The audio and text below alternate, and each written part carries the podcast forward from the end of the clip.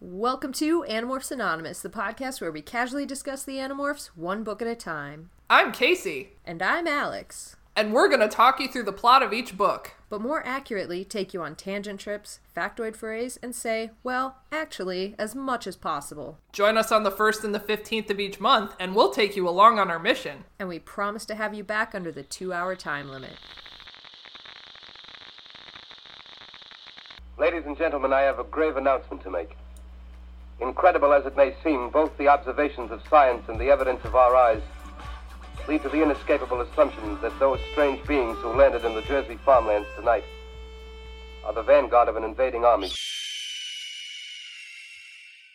And go. Like Sonic. I'm so excited for Spyros. I it looks bonkers good. Oh. Mm, so good. Oh, I'm ready. I just I love seeing the side by side comparison from the old Spyro that we all know and love and like the new updated version which looks fucking phenomenal. Yeah, it truly oh. does. The mo- the thing I'm most excited about is the updated dragon designs. Yes. Oh my god. yes. In the original Spyro, you had like maybe four different stock dragon designs and then they just mm-hmm. kind of changed the colors on each Yep. of them. But this one they have like, you know, personality and and like a gimmick. Like there's a fucking like sexy tattooed barista dragon and stuff. Like oh man, it's going to be awesome. Oh my god. Okay, so uh, I'm going to build on that. I'm so fucking excited about that. But also, in one of the things that they released, they had my favorite dragon dialogue of all time, and they didn't change it. And it's the one where he's like, Run, Spyro, run! Oh, I'm getting a little winded. favorite dragon of all time. And they, they have the same dialogue. So excited. I'm so excited. And then like Ripto looks really good. Like he was just on screen for a second, but I was like, holy Yeah. shit. He's not just some weird like polygon blob thing now. Yeah, I love it when they show their hands and they have hands now. Although I am gonna kind of miss that geometric like way it all fit. I don't know. I I can't wait. I'm so excited for everything except treetops, but everything else Oh. I'm super excited for. Treetop's the absolute worst level of all time. it is. It's like it's so much harder than anything else in the game for no reason. We spent hours on treetops just trying to figure out. and then we're like, let's YouTube it and just memorize the path, and that's what we did. Like. That's so much worse than like, oh, let's try to see what the developers did to like leave us hints to go there. We were like, literally memorize it from YouTube. Jeez. we were dedicated though. And that was in college. That's when we had YouTube. Like when Spyro proper came out, YouTube didn't exist. So what did the kids do to figure out where the path was? I, you know, I think they didn't. They just, they just, They just they, didn't get those gems. they all just those didn't gems get for those that level. gems. They were just ninety eight percent for all eternity. Oh god, the it. worst fate. It is truly the worst fate. Fuck. Yeah. Anyway, that's Spyro. It's coming out next week. It's gonna be freaking awesome. I pre-ordered it. You probably did too. Oh yeah, like oh, months yeah. ago. Oh yeah. so the question is, are you gonna finish Red Dead before then, or are you and Scott gonna fight over the? We're gonna fight over it, um, but I do want to make it very clear that I am not finishing anything in Red Dead. All I do is go around, find legendary animals. Don't I don't shoot them. I find them and catch wild horses and train them. And that is the extent of how I play Red Dead. Nice. Very much like how I played um, Grand Theft Auto, where all I did was follow people around until they asked me to leave. You would like squat the character down and then just walk around the person and make them really uncomfortable. and they were like, "What are you doing?" And I just wouldn't. I just kept going. Oh Uh. no. I am inherently bad at video games. Oh, you should play Breath of the Wild. That also involves a lot of horse capturing. Oh, I would love that. Horse capturing is my favorite part. I'm very good at it now. Long story short, super pumped for Spyro. Heck yeah. Somebody was playing the other day and they didn't know about defeating Scorch. And I was like, excuse you. Anyways. Anyways. Speaking of defeating evil beings, Animorphs. Animorph. Okay, sorry. Let's let me take a second run at, at that that excitement right here. Sorry. Those, Oh, man. I just got like rolling real hard with Spyro, and it just felt like a, a sudden stop to go to Animorphs. But you know what? It's not because who we're visiting today is our favorite '90s video game playing character, Marco. He probably played Spyro. Maybe. Definitely played Grand Theft Auto. Because he likes to drive things. Mm, mm-hmm. And he, he does mention he has a lot of racing games, and it's not strictly a racing game, but I feel like he would have gotten it. Maybe, let me make up a narrative in my head. Maybe he got it when his dad was like in his depressive funk, but now that his dad pays attention, his dad took away Grand Theft Auto because it was inappropriate. it's very not appropriate. But that's not what Marco's talking about this time when we open. No. Oh, this time, God. This time Marco's antagonizing a girl he likes. Ugh. whose name I've not written down, Tishandra. It's like the sixth word in the book. I really should have remembered that. But yeah, so he's antagonizing Tishandra, and it goes so, so badly that he literally pivots in the middle of antagonizing her to talking about the war. Like, he's like, this is going terribly, but what is worse than this is war. Ugh. Freaking okay. I love Marco. He's I I think of the group, he's one of the more believable kind of characters to me. Yeah. Um like I've met Marcos in the real world. Um and I I'm buying everything that Applegate is selling me about Marco. But dear God, he is so exhausting sometimes. And stop calling women females, you idiot. you absolute doorknob. Anyway. Yeah, there were a few comments in here that definitely were like, "Oh, that's a '90s thing right there." Like, Yeah, that would not fly yeah, today. would not have. But yeah, he's. I I love that he is exhausting as a character though because it just makes it. Like, what other book do you read that you like? There's a character that literally antagonizes you through the pages of the book. Like, there's not many, if any. I think it's interesting because, like, you have a kind of like chauvinistic character Mm-hmm. written by a woman. yes. So like, I don't know. It just it creates an interesting dynamic. I think because like if if these books were written by a man, um, I I, I don't know. I just think it would have come across differently. Like Yeah. Although, so like part of the reason they published her name as K. A. Applegate instead of Katherine Applegate is because they didn't think that people would want to read a book, sci-fi book written by a woman. So uh I think going into this, people might not have known necessarily that she was a woman. So does it create? Like, do you think his voice is different enough that it creates the interesting dynamic, or is it only because you know that she's a woman? And if you had assumed she was a man, it would be a different story. Um, it's hard to say with Marco, but there have been other characters that have said lines that are like they're so. I don't think it would have been written by a man. Like like there's a couple lines that I think Rachel says mm-hmm. that you're just kind of like, okay, yeah, like She knows. yeah, Yeah, yeah. It's it's, I it's it's just I think it's really interesting, and it's such, I it, the choice to be like, do I make this a realistic character, or maybe do I make this an interesting character? Because I think a lot of the time being like overly cautious with what you say not in in real life obviously like like you know be a normal human being okay? Don't be a dick. But for a character maybe they should be a dick. But yeah it's it's interesting. Anyways uh yes uh marco um kind of he pivots because the flirting went so badly and he tells us that he was also trying to flirt with a girl that earlier week complimented her in quotation marks complimented her by telling her she looked like a boy. Um and i think what he was trying to say was she was fit which still isn't a great thing to say to somebody but better than hey you look like a boy and then that girl asked another boy in the hallway to chase marco and he did and then marco's like it's not as bad as being chased by a Taxxon though so it's cool freaking Yeah. yeah. That none of this would have flown today. yeah none Absolutely of this Absolutely none of this.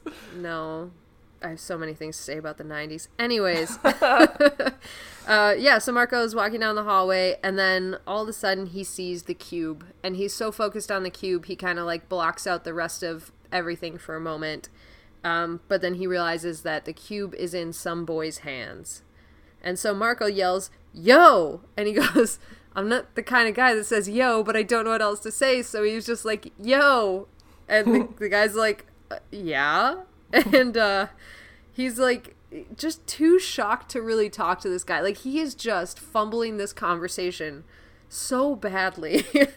um, but yeah, he's like, I haven't seen you around here before. And the kid's like, Yeah, I'm new. And he's like, Ah, I- hi, what's what's your name? and the kid's like, Well, this guy's possibly very stupid. Good Um, first impression. yeah, great first impression there, Marco. Um, and this whole time that he's totally like botching this conversation, he's looking around for. He's like, I'm looking for any of the other animorphs, anyone but Rachel. Literally anybody but Rachel right now. and he doesn't find any of them, not even Rachel. So, yeah, he was worried Rachel would take the new kid into a closet and beat the shit out of him. Which honestly would have been so much better in the long run. I, yeah. Would have saved a lot of time and worry and issue.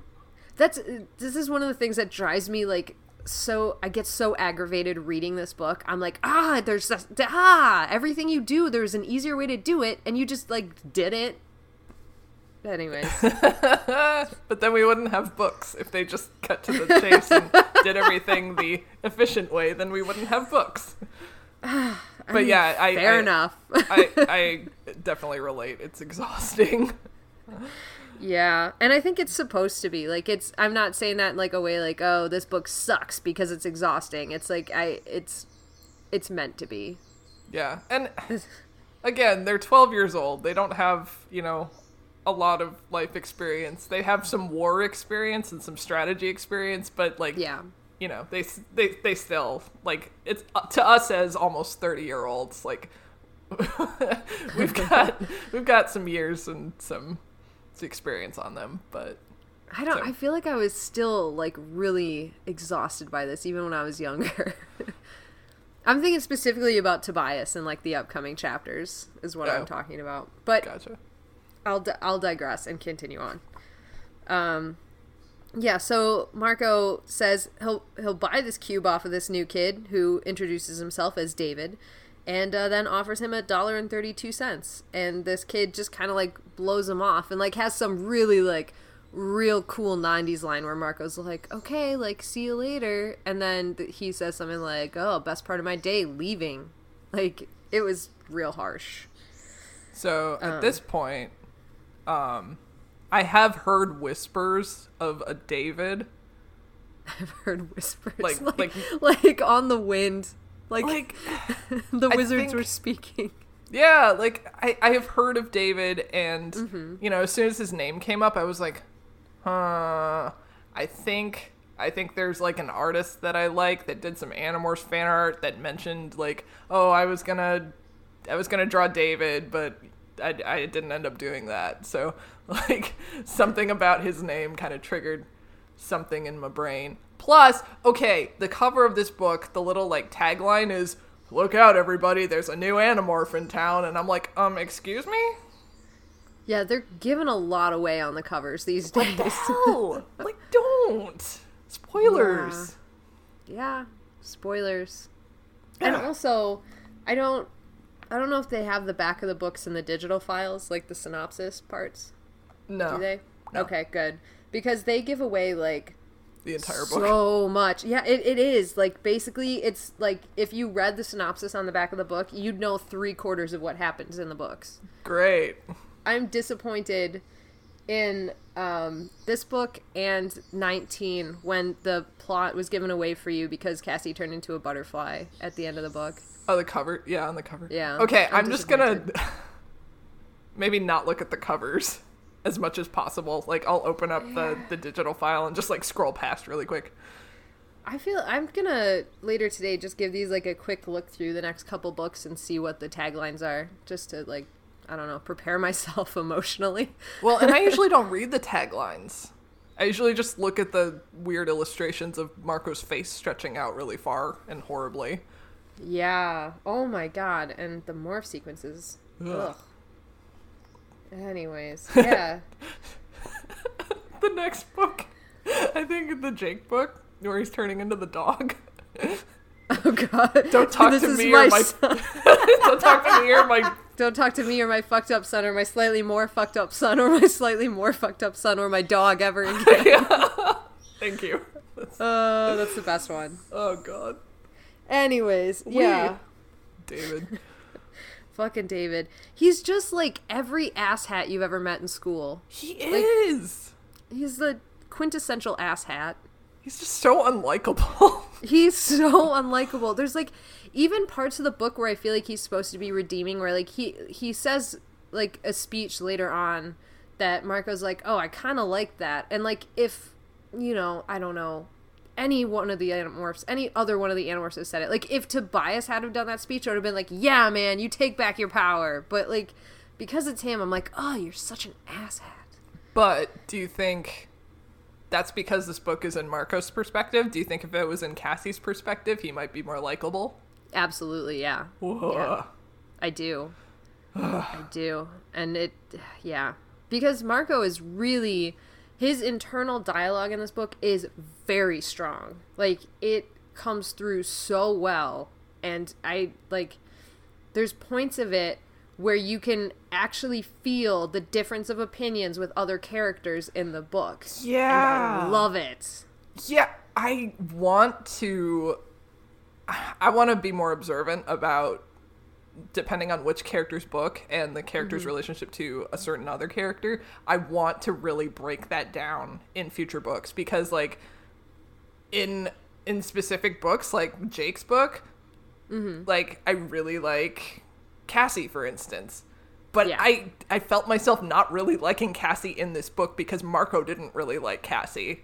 Yeah, and it's a big I feel like it's a big hit on her because the last book we read was 19, which we were Yeah. like you know, it's just it's enraging. And like it works out so you can't again like the thing that happened at the end of the last recording. We're like we can't argue because it worked out. But like I just the, to go to this as the next perspective, I feel like is just a huge hit on her character mm-hmm. when if it had have been Jake, you're right. We would have probably like it would have been a softer blow. We would have like moved on and like seen her in a better light instead of this worse light.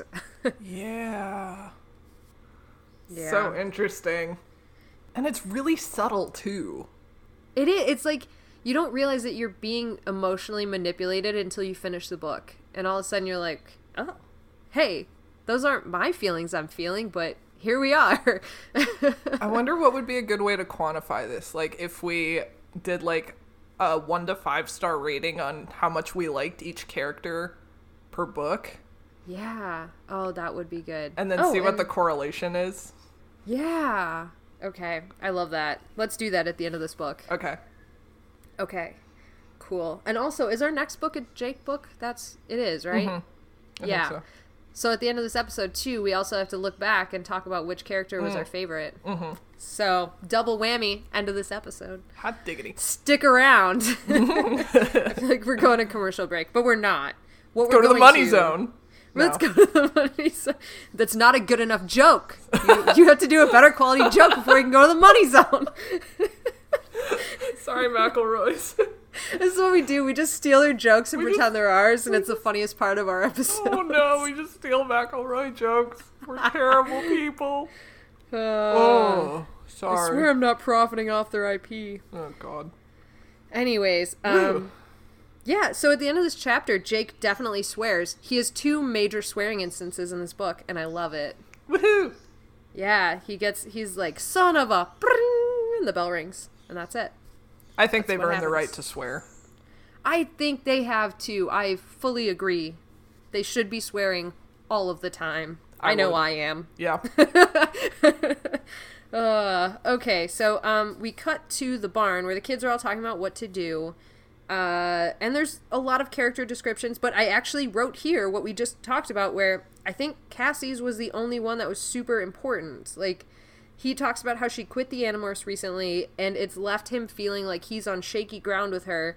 But he cuts her some slack because she saved his life before, and he's kind of like, "That's that's like a bond that you can't shake so easily." Right. Um so yeah, that was really that was like super interesting. I thought, and I know we kind of covered it, so I won't harp on it any longer. Um, and then he also kind of flirts with Rachel, which is very funny. Or rather, like Rachel does something like makes fun of him and then like bats her eyelashes at him, and he's like, "Oh, I love it when she does that." Ugh. Super creepy. I yeah. Again, dropping these little hints that Yeah. he's probably in love with her. Yeah. But the the other thing about this book is that once again, it's very highlighted in the Marco books how much Rachel is kind of enamored with Tobias. Like we don't get that in Rachel books. We don't get that in Tobias books. It's not really in Jake books or anything, but because Marco's like hyper focused on Rachel, there's a couple instances where Tobias will say something and Rachel is like, "The stuff you know," and then she like marvels Yeah. at him. Yeah. It's really interesting. oh man. This writing so good. yeah. So, anyways, um, the consensus is they need to go get the cube. Obviously, so they do. They start going. Um, so the kids go. They're hanging out at a Burger King by David's house, and uh, they're trying to decide who's going to go on this mission. And so they, as always, go for a very logical, in-depth discussion where they cut two fries shorter than other ones, and they pull for straws, basically. So you know, our warrior guerrilla heroes are just kids at the end of the day. um, and it is Rachel and Marco. They're the ones that end up pulling the short fries and have to go on the mission. So they're exchanging. Yeah, I know, right? That's a The great dream team. Yeah, that's a great combo. Oh my god. Yeah, and they do mention like, oh great, we're sending crazy and crazier on the mission. yeah. Oh, interesting Yes. line here though. Um, so Marco and Rachel have like an arm wrestling. Ah, that was my next note. Oh, okay, okay, okay. Tell me, tell me, tell me, tell me. Oh, so there's a quote from Rachel because she beats him in the arm wrestling tournament, and by kicking him under the table so that he loses focus. And everyone's like, Rachel, that wasn't cool. And she's like, Who cares how you win as long as you win? And I'm like, Hmm, ominous quote. Log that away. Yeah, and we've kind of had discussions in like past books. Like there's been hints leading up to this, and this is just like another breadcrumb. But yeah. Jeez. Um, Yeah, and Cassie too, in a very, very heartless, like felt out of character moment, says something she's like horrified. She goes, You don't think that, do you? And she's like, Oh, well, it's you, so you probably actually do. Yikes. And I was like, Jesus, Cassie, little harsh, man. Like, especially because the last thing that happened is Rachel literally let that Yeerk go for you because she trusted you, because she put her belief in you. And this is what, like, this is the kind of shit that you, like, throw her under the bus for? Are you fucking kidding me, Cassie? Anyways, I'm sorry. I'm sorry. I didn't Mild mean rage. to go on that. I'm so I didn't expect that. It came out of nowhere. I'm so sorry. A okay. I don't I don't even have it in my notes. Tell me all God. your thoughts and feelings. I, I this is cheaper than therapy anyways. so um yeah, the that whole conversation goes down and then they immediately get very somber because Eric starts approaching them. Eric the Chee, you remember him. Eric? Big dog. always appears in a Marco book. I think we're like Ooh, four for four at this point. He's always in a Marco book. Yeah, you're right. Huh. That's interesting. I've never noticed that. I wonder what it means. Everything. Everything. It means everything. I mean, I guess Marco kind of is like the closest, but it doesn't matter. Anyways, Eric appears, and uh, he uh, he drops some knowledge on them. He wants to let them know that there's a large summit happening in town with a bunch of foreign leaders from many different countries attending in order to discuss the issues in the Middle East, which I'm sure was a very relevant comment at this time in the 90s. So don't really know, don't really have historical context for that because my memories are very confused. But anyways, um one of these leaders that's here for the summit is a controller, but he can't tell the Animorphs which one, and this was the moment where I'm like, "Oh, look, the dungeon master with his D&D puzzle is here." so, yeah. Well, okay, but did he not know who it was, or could he just not tell them? He didn't know. He's Okay. he's like, I know it's one of them. I just don't know which one. I feel like that's kind of hard to buy. It's very hard to buy. Like you, you would have to have some evidence that one was a controller. Whatever, Well, like, Eric. hey, I've seen the president at the Yeerk pool. It's him. Like, Yeah. there's, he, he, there's, and also he's not supposed to know this because like Eric isn't a particularly high-ranking Yeerk. Like he's right. just kind of an intel guy. So why does he know this like top secret? They're not announcing it till it's over kind of mission, but he doesn't know who's infested, which I feel like would come up before the entire rest of the plan that they have. I don't know. I yeah. This is I don't know. hard I just buy. let's pretend. I guess. I guess I'll set that aside. Yeah. I mean, think about how much we're suspending disbelief already. Yeah. Anyways, yeah, I found it hard to buy too. So I agree. I agree with that assessment. Um, right. So they're going to continue on this mission to get back the morphing cube. And they go into the bathroom, the girls with the girls, boys with the boys, and the second person's going to like grab their clothing because they had to dress for cooler weather.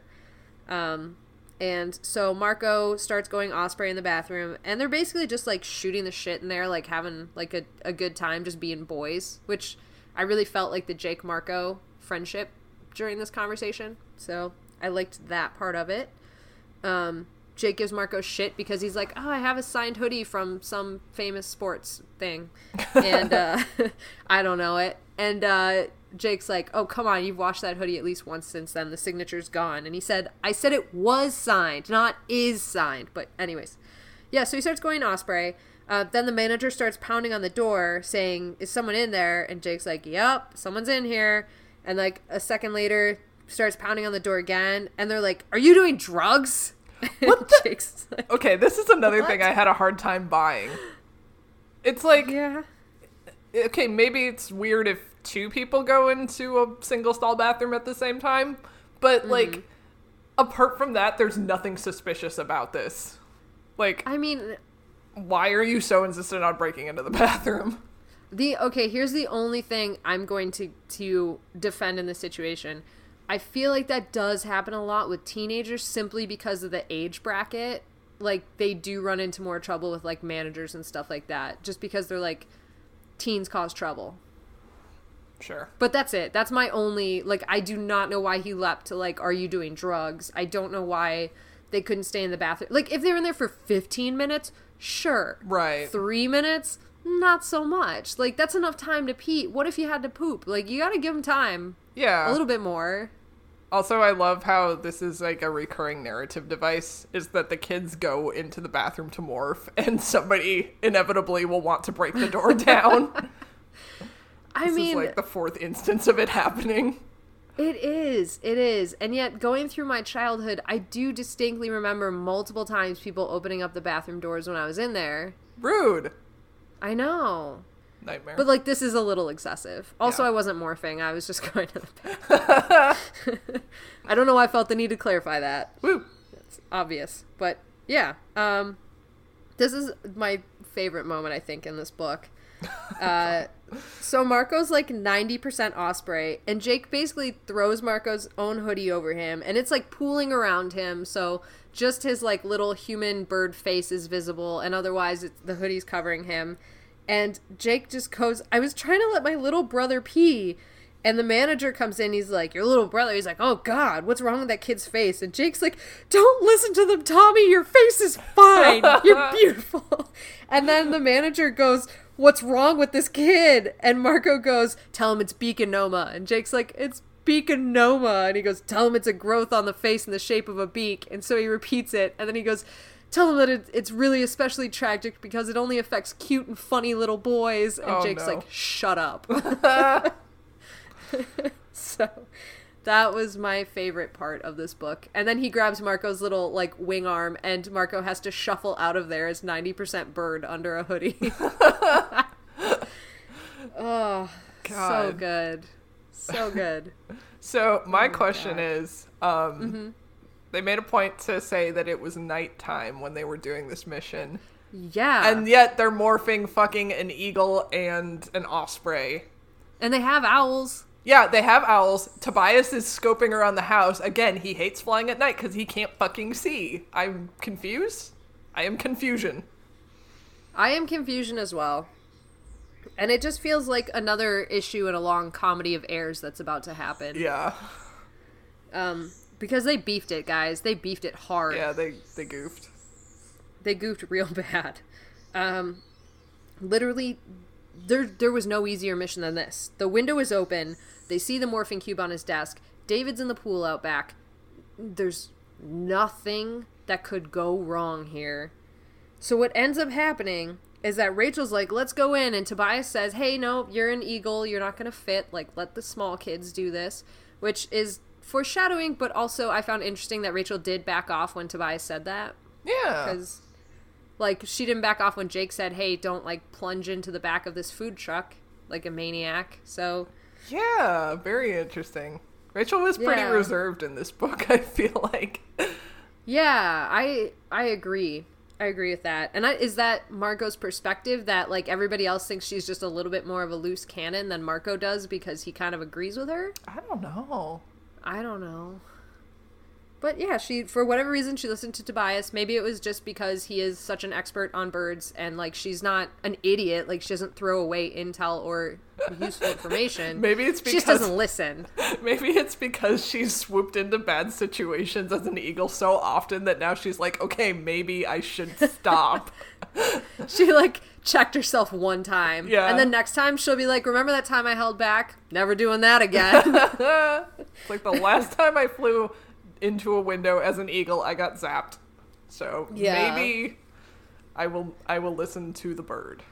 maybe this time um but but you know we can't have an intelligent moment here so what happens next is that tobias and marco go in for a dive to swoop into the window and marco pulls out ahead of tobias and he's like haha beat ya. And tobias is like okay but like be careful. Watch out for the stick. Remember you got a flare as soon as you get into the room to kill your speed immediately. And i mean immediately. And marco's like don't give a shit. And then goes in hits the stick tumbles around doesn't kill his speed immediately. The window slams shut behind him. Tobias gets a face full of window and then goes like tumbling to the ground talking about the game clue. So Baby. yeah that situation went well uh, and then once marco's inside there's a cat and i get the very distinct impression that this is a maybe not legal cat to own Oh god, it's like a Like- fucking it's like an ocelot or something. It's yeah, it's like one of those jungle type cats, like hunting type cats. It's they just keep mentioning how huge and how fast it is. So Uh, it, it very much feels like maybe it's like part snow leopard or something. Like fucking I don't David, know. man. Yeah, this kid, this kid's an idiot. Um, but yeah, so Marco starts trying to fight the cat, and it just tears him apart. Like Marco's not landing any blows. This cat's just fucking killing him. And uh, so Rachel, I wrote in parentheses, the cavalry, smashes through the window and goes like just flying and flapping into this room, fighting the cat, just being a maniac. But this ruckus has attracted David from the pool. So he comes like screaming into his room, and Rachel's like, I'll distract him, it'll be fine. So she starts like tearing up his pillows. his bed his bed just gets wasted in this book. his his bed is like the most victimized thing in the series so far. like, oh man. Oh. She's yeah, she has no mercy. She tears up his pillows and flaps in his face and then David runs over to his desk drawer, opens it and grabs a gun. A gun. Which oh my god, is not good. Um luckily turns out it's just a very well-made BB gun, so it looks real. Just shoots BBs. I mean, you can Thank God. still you can significantly hurt an up. animal with a BB Yes. Very easily, yeah. Why does he keep it in that particular location? Because this kid's got a lot of fucking issues. This kid does have issues. God. Yeah. Um yeah, but it turns out it's just a BB gun. So David's running around chasing them, firing on them. They have the cube in Talon, uh, but they're having some lift issues, and so they decide to go downstairs and like out the sliding glass door, I guess. This reminds me of the bat situation. Yeah. when they had to go get the the thingy. And then they realize like, hey, we can't sonar with Yeah. the Yeah. Yeah, pretty much. That's kind of what starts happening. Um But yeah, like they're they're chasing him down the hallway. He's shooting BBs at them and hitting them, like hurting them. And uh, Rachel goes up to the glass door and slides it open with her beak. And there's this moment where they can decide like to talon David in the face to get out with the cube or drop the cube and like try again. And they have this very I feel uncharacteristic moment where both of them are like he's a civilian, drop it, we'll come back, we'll try again tomorrow. Yeah. and uh, they do they drop it and they leave. And it's so unexpected. And another one of those things where it's like i mean just hit him. He'll recover. Yeah. it's fine. Just do it. Like i it's happened to me before. I'm still here. It's fine. I've been clawed by many birds. I've been clawed by so many birds it's fine like I mean, including like hawks and shit. Like it's fine. Anyways, um, yeah, I like I don't know. They they failed a mission because they dropped the cube. Um, they do decide to regroup the following evening once David has calmed down. So they all cut to going to school the next day. Um, Marco has very ominous feelings about school, but he says that's pretty normal, and I agree. So We I, all relate. I don't think we all relate to that. I don't think that was foreshadowing. I think that was just a commentary on how shit school is. But yeah, um, so he's at school.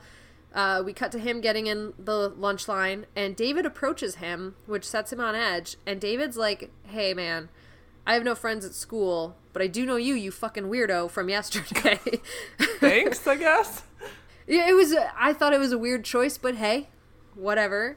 Um, so he's like, basically, I I have a cat named Megadeth and a cobra.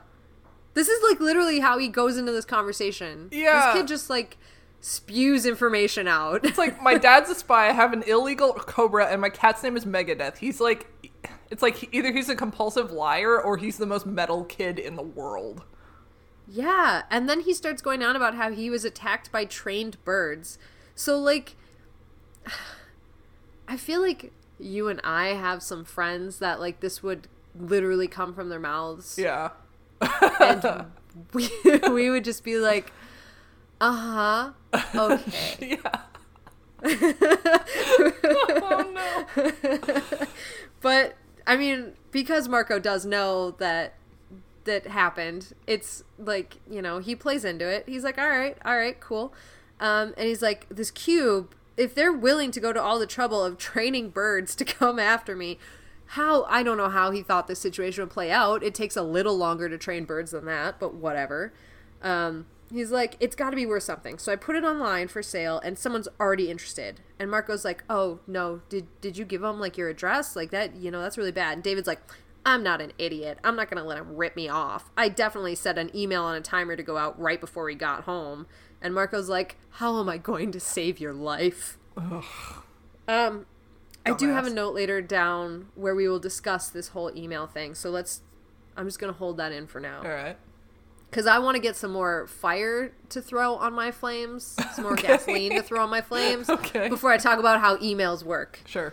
So, anyways, um, Marco goes and debriefs Jake, and uh, Jake just swears again and gets sent to the principal's office. Aw. Rude, rude. He said one swear word. Why would you go to the principal for that? He's not your pal. he doesn't care about you. He doesn't care about you. Uh, Marco then goes to tell Rachel and Cassie he makes sure that he waits until they're both together because he says Cassie calms Rachel down. So that's what he wants. And uh, then Jake, when he finally gets out of the principal's office, finds him between, like, I think he said third and fourth period or fourth and fifth period. And he's like, all right, go. Marco, just go. Skip school. I'll give you my notes. It's fine. Go. And Marco's like, I'm definitely getting those notes from Cassie. Your notes suck, Jake. And then goes. And that's he like told them there will be doodles of tanks and jets in your notes and I don't want them. Which was adorable.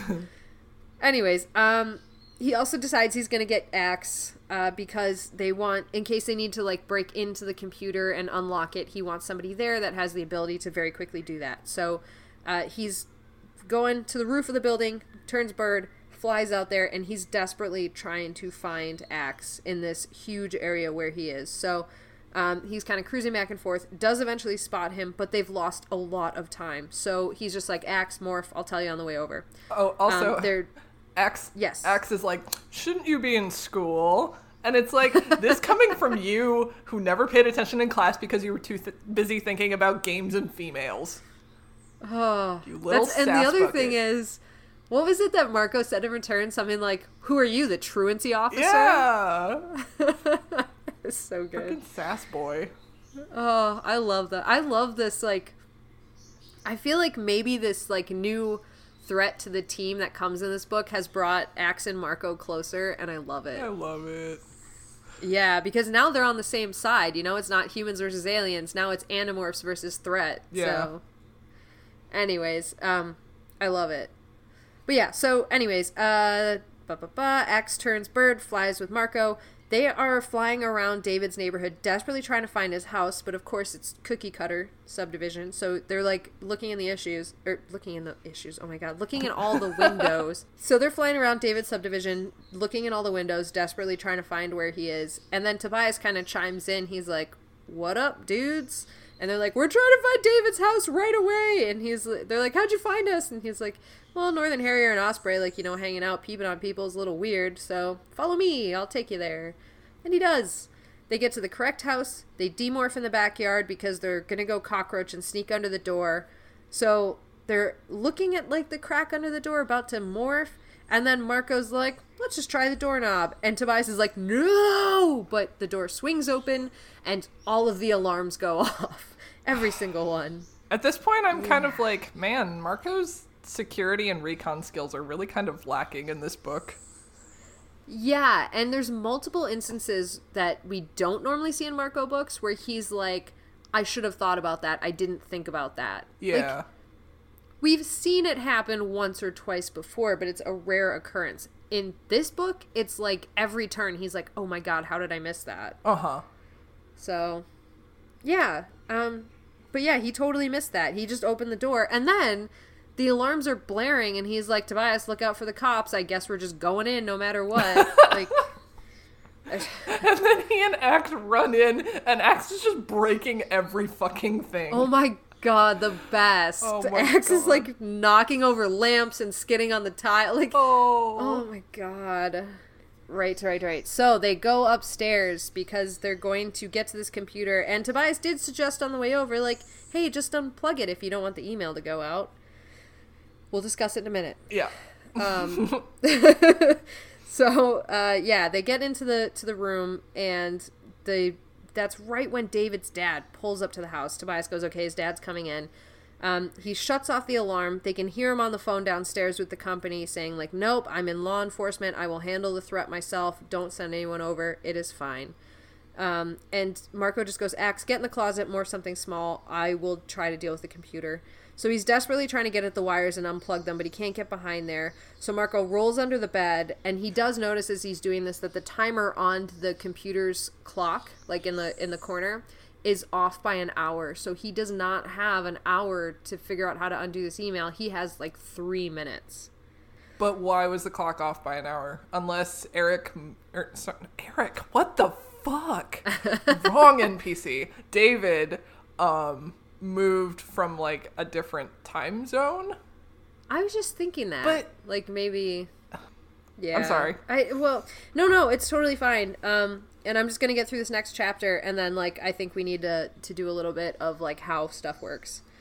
Um, but yeah, so, so once Marco rolls under the bed, he meets the Cobra, and the mission just goes from bad to worse. So. Da- David's dad has made it into the bedroom, and they're trying to sit quietly and not let on that they're there. But then Marco gets bitten by the snake, which according to David, is devenomed, so shouldn't be an issue. But he gets bitten by the snake and makes a noise because he does still have fangs, and that gets David's dad's attention. And he orders Marco to come out, hands first. But then Ax somehow bonks something in the closet, which causes the door to make a noise. So David's dad goes over, opens the closet door, and Ax jumps out as a wolf spider. And David's dad is trying to stomp him, and Marco's like, okay, what can I do to get Ax out of this situation? He throws the cobra out there, and then David's dad just goes, Spawn! Good boy, Spawn! Get the spider! and the cobra does? I'm so confused. That's not how snakes work. That's not how. Anything works. It's not how anything works. And then the doorbell rings, so David's dad just fucking leaves to go answer the door. Cause he's like, oh, this is probably the rent a cops, damn it. Gotta go tell them they're useless people. What the So he leaves. And then Marco crawls out to look at the computer, and there's a message on it that says the email was sent. Oh my god. I have so much Oh. to talk about right now. And I think he doesn't he pick Ax up so that the snake doesn't eat him? And then yeah, yeah, he does. and then he like throws him on the floor. He did, yeah, right. a- right after this, he does. He picks him up to like get him away from the cobra, and then just throws him back down. He's like, it's it's fine if he falls from this high. He's a hardy creature. It's fine. Just fucking But like, can can we just like Yeah. Can we just quickly for just one second go over like how emails work? Please. because it's not dependent on being hooked up to the internet at all times. And it's not dependent on your computer clock, which can be different from the time you set in your email account because they're two different fucking things.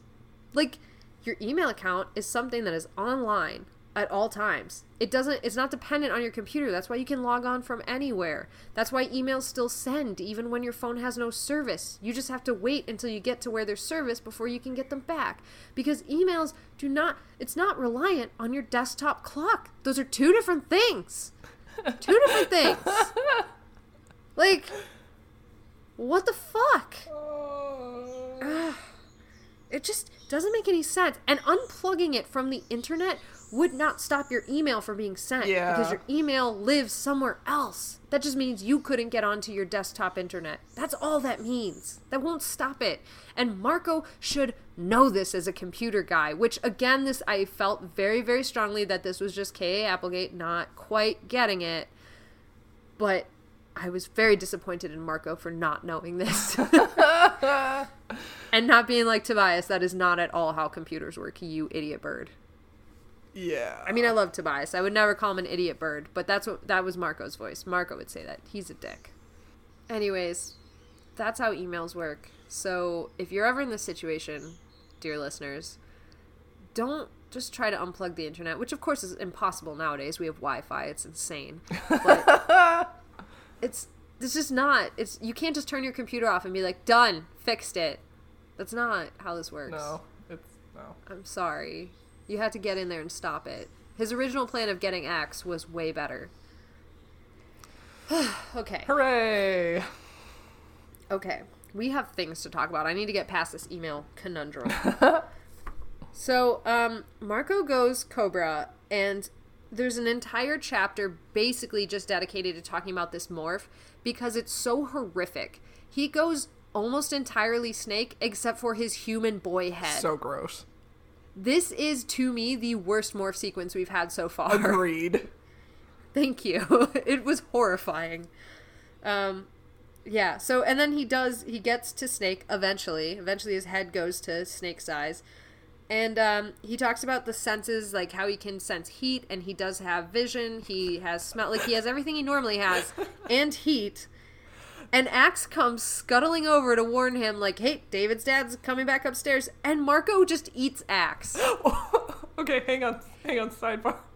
What what if um? So the covers of these books, like when the kids are morphing into the animals, it's like a fairly even sort of progression. Yes, yeah. What if it wasn't? What if it was literally like the way that they actually morph? I would love that so That much. would be Like, so horrifying. oh, I would love that for these these covers. Like, that would just be so good. Oh god. Oh man. Anyway, Marco eats Ax. Marco eats Ax, and then they have a very calm conversation where Ax is like, "Did you just consume me?" And Marco is like, "Um," and Ax was like, "Did you lose control of your morph?" And Marco's just like, "Well," and then he like just kind of spits him back out, and he goes, "I didn't like nip you while you were like when I ate you, did I?" And Ax is like, "I feel very sleepy," and he's like, "Oh, you're poisoned. You should probably do something about that." It was interesting because like the chapter ends when Marco eats Ax, And it's like, Yes. that's a very, very dark moment. Because now you're thinking, oh Yeah. oh god, this is going to be the crow situation. Like, Ax is going to have to morph out while he's Oh, inside that's Marco. exactly what I thought. It's so dark. But then the next chapter is just like Ax angrily being like, bitch, did you just eat me? it's just such a like whiplash. Oh my god. Okay, I have to say, when I read it, I read it much more like very matter of fact, like, did you just eat me? But I love in my head, I absolutely love the idea that Ax was like, bitch, did you just eat me? like, what were you thinking? like, I love that idea so much. Oh god, it's so dark and then just so funny. It's so good. Damn Yeah, and then so like and now it's this life and death situation of like Ax is poisoned, which like three books ago, super big deal. Now not so much. Like when they poisoned Visser three, it was like, oh no. Yeah. But now it's kinda like, okay, demorph, like let's get this over with so we can get the cube and get the fuck out. Like you know, one of those things. Um yeah, so Marco does manage to spit out Ax, and then David's dad comes back upstairs into the room and trains a gun on him. And he's like, What the fuck is that? And um, Tobias informs us at the same time that David is now walking up to the house. So the situation is just that there's more and more people coming, and nothing is good, and there's a gun on Ax, and Marco is still Spawn, the, the Cobra, and also uh, David's dad thinks that Marco is the regular Cobra. So God, chaos. that's a sitch.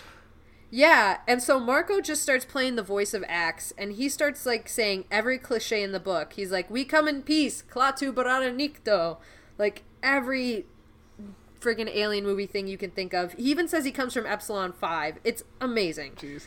And uh, David's dad keeps ordering Ax to stop morphing, but Ax keeps going, and he's like kind of escalating his threats. Like, I don't want to shoot you. I'm going to shoot you. Stop what you're doing. Stop right now. And then Marco just goes, "Your son skipped school today," and he's like, "What? like, why does that work? Why? I, I don't know. He's a trained officer of some sort that we are unsure of this entire book. Why does that work?" God. But it does. So David's dad gets like unreasonably distracted by this. So Ax keeps morphing.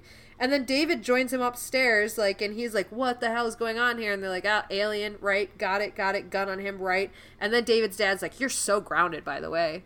Like, not the time, dude. Ugh, priorities. Priorities." Um, but even more important, higher priority is now Tobias has spotted one, the Animorphs coming in about 10 minutes away, and two, a limo and a shit ton of Jeeps and Humvees and shit screaming towards the house. And this chapter ends with Marco telling David and his dad, You have to hide. All hell's about to break loose. And it does.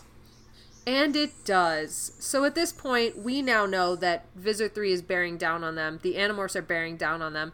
And then the real spawn slithers out, and David's dad realizes there's two snakes, and Marco immediately says, Yeah, it's me, don't fire. And so he shoots Marco and hits him. Like, actually hits him. So he's got like a huge hole in his tail. He said he could actually see the carpet through it, and he's like, Well, let's just keep going. So all hell breaks loose again, and Visser 3 breaks into the house hearing the gunshots and rushes upstairs like he cares, saying, like, we heard gunshots and thought we could help. Ha ha ha ha. like, fucking douche. Anyways, um, I, I just have a lot of really deep seated resentment for Visser 3. I mean, So, yeah, I mean, right? It's acceptable. well, it's well placed. It's well placed. Um, yeah, so they, they are fighting.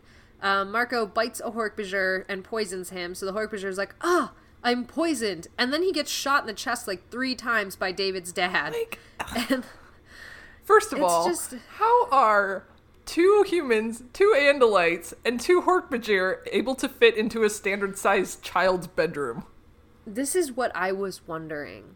Like, and Marco does mention pretty soon that they've just like knocked out multiple walls Yeah. and like there's drywall everywhere. But this is quite the amount of things to have in a house. Yeah. And then it gets It's even more lot. crowded. Right, it gets even more crowded because um, there's a huge fight going down where Marco and Ax are trying to fight off Visser 3, and at least, I think there's two Hork-Bajir originally in the room with them, so they're fighting all of those guys. Um, and Ax is like killing it, but uh, David and David's dad keep getting in the way, so they keep having to like kind of whiff on shots that they had, like clear strikes. They kind of have to like dodge it a little bit because all of a sudden, like David's dad's trying to shoot in the middle of it, and like the, he doesn't know the good guys from the bad guys. It's just fucking insane. It's chaos. Um, and then the next thing we hear is right as Ax is being fought to the ground because Visser 3 because everybody's in the way, it does give him a chance to kind of overtake Ax. Ax is literally down, and then you just hear this huge roar, and Rachel shows up in the room, stands up to her full grizzly bear height, and just roars. And Jake's also there As a tiger. as a tiger. so, how the fuck? I and also grizzly bears can't they stand like on their back legs at like 14 feet tall? So, Like how high are these ceilings? Yeah. Also, um, something I just noticed now. Uh, Mm-hmm. I guess Visser 3 feels more confident about tail fighting with Ax now. I feel like the only reason is because he did have him so outnumbered. Yeah. Could be. Like he's like even like if something goes wrong, I can fall back and I still have two Hork-Bajir because the other fighting person in here, the other fighting being in here is just the snake. Like it's not Yeah. that he doesn't find things like that intimidating. So Sure. he's very bad at poison. He knows not very much at all about poison. Yeah, you'd think he'd be afraid of the snake too, because he had a really bad encounter with the snake before. I guess. I don't know. He's not. He's just not at all. He's- he- Maybe he's like, oh, I have anti venom all over the place now, just in case. I have EpiPens just like at the I have ready. EpiPens. he's just collecting all this like ancillary medical shit that like he's experienced before. He makes a Hork-Bajir like carry around a medical backpack. Oh my god, how great would that ranking be though? You are least likely to get beheaded because your job is to do nothing but carry his shit next to him. I want caddy. that post. His caddy, his Hork-Bajir caddy. God. Oh my god, that's amazing. Uh, yeah. Yeah, but yeah, shit gets real. I mean, I guess the ceilings are 14 feet high because Rachel said her ears, or Marco said Rachel's ears touch the ceiling. And it was cute. And it was cute. He did say her cute little ears. So, yeah. Whatever. Anyways, um, right. So Visser Three has now started morphing some horrific beast. It's this giant Barney purple beast with a face in the middle of its chest, which honestly was the most distressing part of this whole beast for me. And uh, then it had like a weird snake tongue that came out every once in a while, and then it had like arms coming out of it that ended in these very, very sharp traffic cone looking fingers that we very quickly find out he can shoot and retract. And it like he fires a finger at Ax and it punches his two foot hole in the wall and then retracts back to his hand. And then he just demands the blue box. He's like, You see what I have here. Give me the box. So I'm picturing this beast. In my head, it looks like a purple version of Gossamer from the Looney Tunes that had a baby with. Fuck, what, what's that Digimon called? Digimons are the. Ch- I don't. Digmon, I, I, think. Digmon. Okay, what was the first one? Gossamer. I'm googling this because I don't. I He's don't like that big red fuzzy monster that. Oh. Okay. Yeah. I know which one you're talking about. The one with the butt head. Yeah. Okay, and then the other one was uh, what was the Digimon? Digmon, I think, from season two. Digmon. Because he's got like Dig. he's got like the the drill hands. Okay. Is that right? My my phone just tried to correct me with Digimon, so Oh. I'm slowed down. Yeah, yeah, it, it's yellow and it's got like a drill face and drill Yeah, hands. yeah, and yeah. It's like a little bird. Yeah. yeah. It's that's very cute. It's cute. I like it. Anyways, I'm I just wasn't a huge Digimon person, so I I don't know. I watched it every once in a while. It's just not like Pokemon, where like you true. could say any Pokemon and I would know. I'm like not good with Digimon. Okay, I know Machamp. like Greymon. Mach- That's okay. That's exactly what I pictured, except with the face in the middle, and then the arms just ended in like these three pronged traffic cone claws. Gross. Yeah, this is a stupid monster. Yeah. This is real stupid. And like he mentions immediately that like this monster's biggest weakness is that because its face is in the middle of its chest, its blind spot is three quarters of the room. Like that's a pretty big issue. Why would So- you say that? I don't know. And then also he makes a point to mention its weakness and then never exploit it. Yeah. So Okay. Oh my god. Um, yeah, so he demands a blue box, and the Animorphs are like kind of hesitating because they're trying to figure out between them what to do. And they're like, David's the only one that knows where it is. Somebody asked David. So Marco does. He's like, David, where's the blue box? And David's like, it's in my backpack. Take it. I don't care. Take it. Wow. And it's like, you fucking wuss, Ugh. man. God. Um, so suddenly everybody starts going after David. The Hork-Bajir, Rachel, Visser 3, and they're like, Rachel, get him out of here. And so her plan, I love her so much, her plan is to charge him, charge through the wall, and just literally full grizzly bear freight train mode, knock him out of the house, using probably him first to go through the wall. like, this is her plan. Oh and Marco God. doesn't even like. He's like, yeah, it looks like her plan's to ram through the wall and take him with. All right. long as someone's thinking ahead here. Jesus. Um, yeah. But very luckily, Visser 3 punches one of his traffic cone fingers through the wall right in front. uh, Like he was aiming for David, but kind of like went too high. And so Rachel is able to just like tumble both of them through this hole in the wall. Um, so then Visser 3 gets mad and he turns back to Jake, Ax, and Marco. And he's like, all right, I'm going to fuck these guys up. I'm going to make it hell for them. So he's firing at Ax, who is able to kind of like, he kind of crumbles and dodges it. It kind of glances off of him. And then he just nails Jake in the hip. Like, totally takes out his back end, like, back legs non responsive, hits Jake. And uh, he's going to do that again, except the rear guard now, Cassie, comes running up as a wolf and grabs a Hork-Bajir by the back of the neck, creating a distraction, which allows Jake just enough time to kind of pull his body to this hole in the wall and then fall through it. Um, Ax gets out. Cassie very nimbly leaps out after them, lands on her feet. So the only one left in here now is Marco. So he slithers under this bed, which is just a freaking shell of its former self. I'm sure very, very broken and torn apart. Rest in peace. Rest in peace, Ben.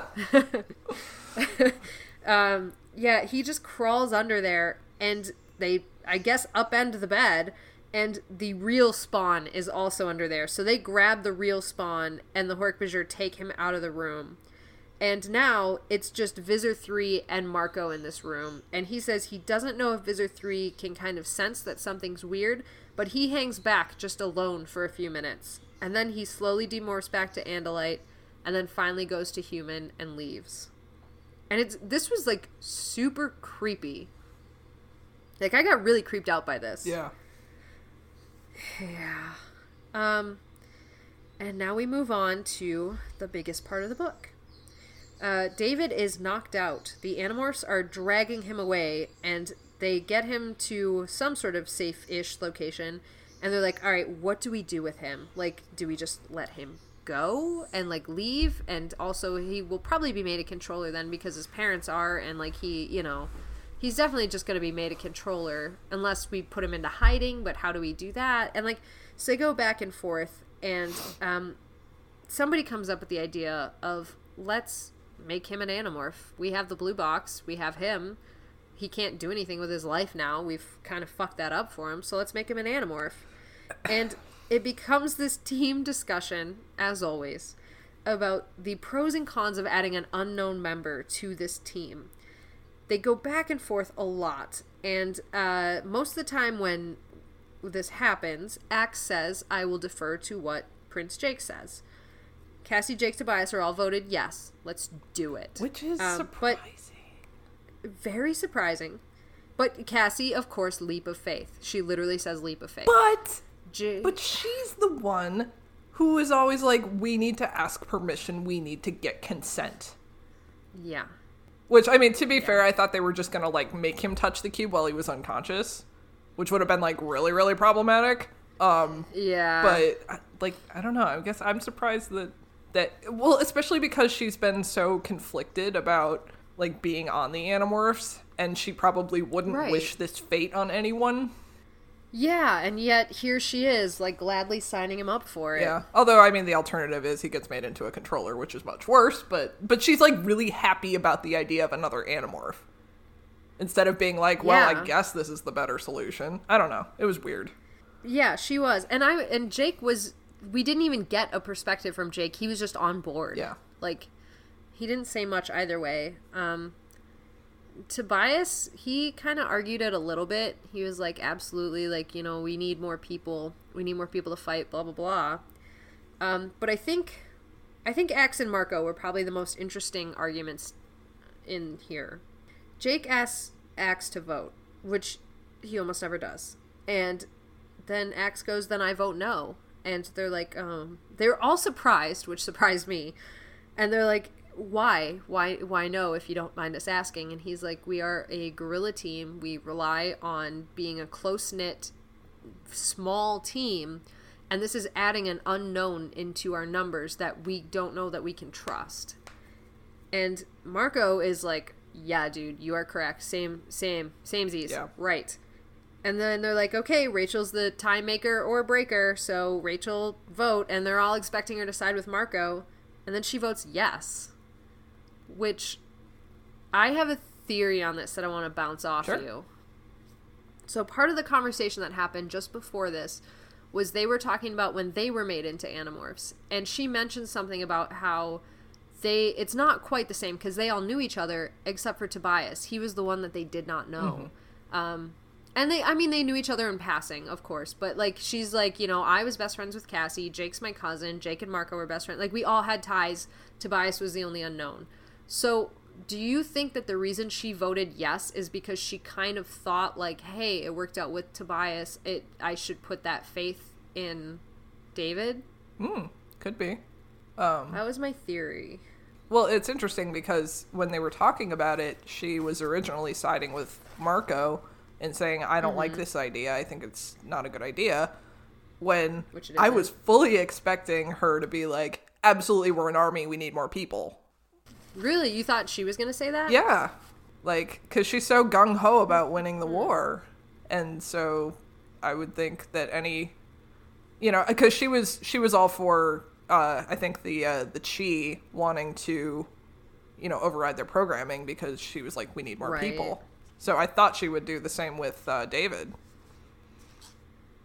Uh, see, I didn't I didn't get that impression because Rachel is so protective of her people. I didn't think that she would do it cuz like the Chee are already fighting their own war against the Yeerks. Like they already had proof. They're not bringing somebody totally green into this.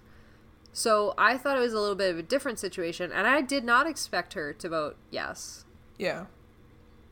But that's interesting. I like the I like that idea that she would be the one crunching the numbers and wanting to fight the war and wanting to turn more people. Very interesting. And meanwhile, Cassie's all like, well, this could just be the start. We could make hundreds or thousands of Animorphs. And I was like, I don't think that's a good idea. At all. Cassie is very very hopeful. She is she's got to be knocked down a peg or two after her last book. uh, Yeah. Yeah, but um yeah, those are the votes. yeah, I'm I'm siding with Ax and Marco at this point when I'm reading. I absolutely I am siding with Ax and Marco and I I will say I don't think a different character's perspective would have changed my mind in this situation. I am firmly against this just because he named his cat Megadeth and his cobra spawn. Like And well, and and he was so willing to give up the cube. Like yeah, exactly. he's already shown That's that he's a yeah. coward. Like He yeah, and he's not good at secrets and he like he's clearly like, you know, thinks he's a genius of of, you know, the internet and he doesn't know shit. and he was so willing to just like shoot uh, Marco and Rachel when they were birds. Yeah, and like he just at the end of the day, he just reminds me of those people that I was friends with that I look back and I'm like, God, I put up with so much shit from them. Yeah. They were not good. And like even in at this age, like I don't know. I had that sense. Yeah. I don't know. I just I really don't like him. Like on a personal level. Yeah, he, just he seems like a scumbag. But Rachel votes yes, and so David wakes up and Jake says, "We're about to change your world. You're gonna shit your pants. You're gonna shit your pants." They do take a lot of delight in every time David goes through some shit that they've gone through. They love it. um, so yeah, they start by letting him in on the secret. They don't immediately like give him the power to morph or anything like we were suspecting they would. Um, they tell him everything he needs to know and every horrific thing that's happening. And Marco especially wants the reality to sink in as fast as possible. So he tells him they have your parents right now, and they're dragging them down to the end of a pier. There's Hork-Bajir warriors are going to knock their feet out from under them, put their heads below water, and a Yeerk's going to swim up and take over their brain, and they're not going to be your parents anymore. So dark. So dark. And like Marco's like I I said that to him. I didn't realize that he had started crying because partway through I wasn't talking to him about his parents. I was telling him about my mother. And oh my god. Yeah.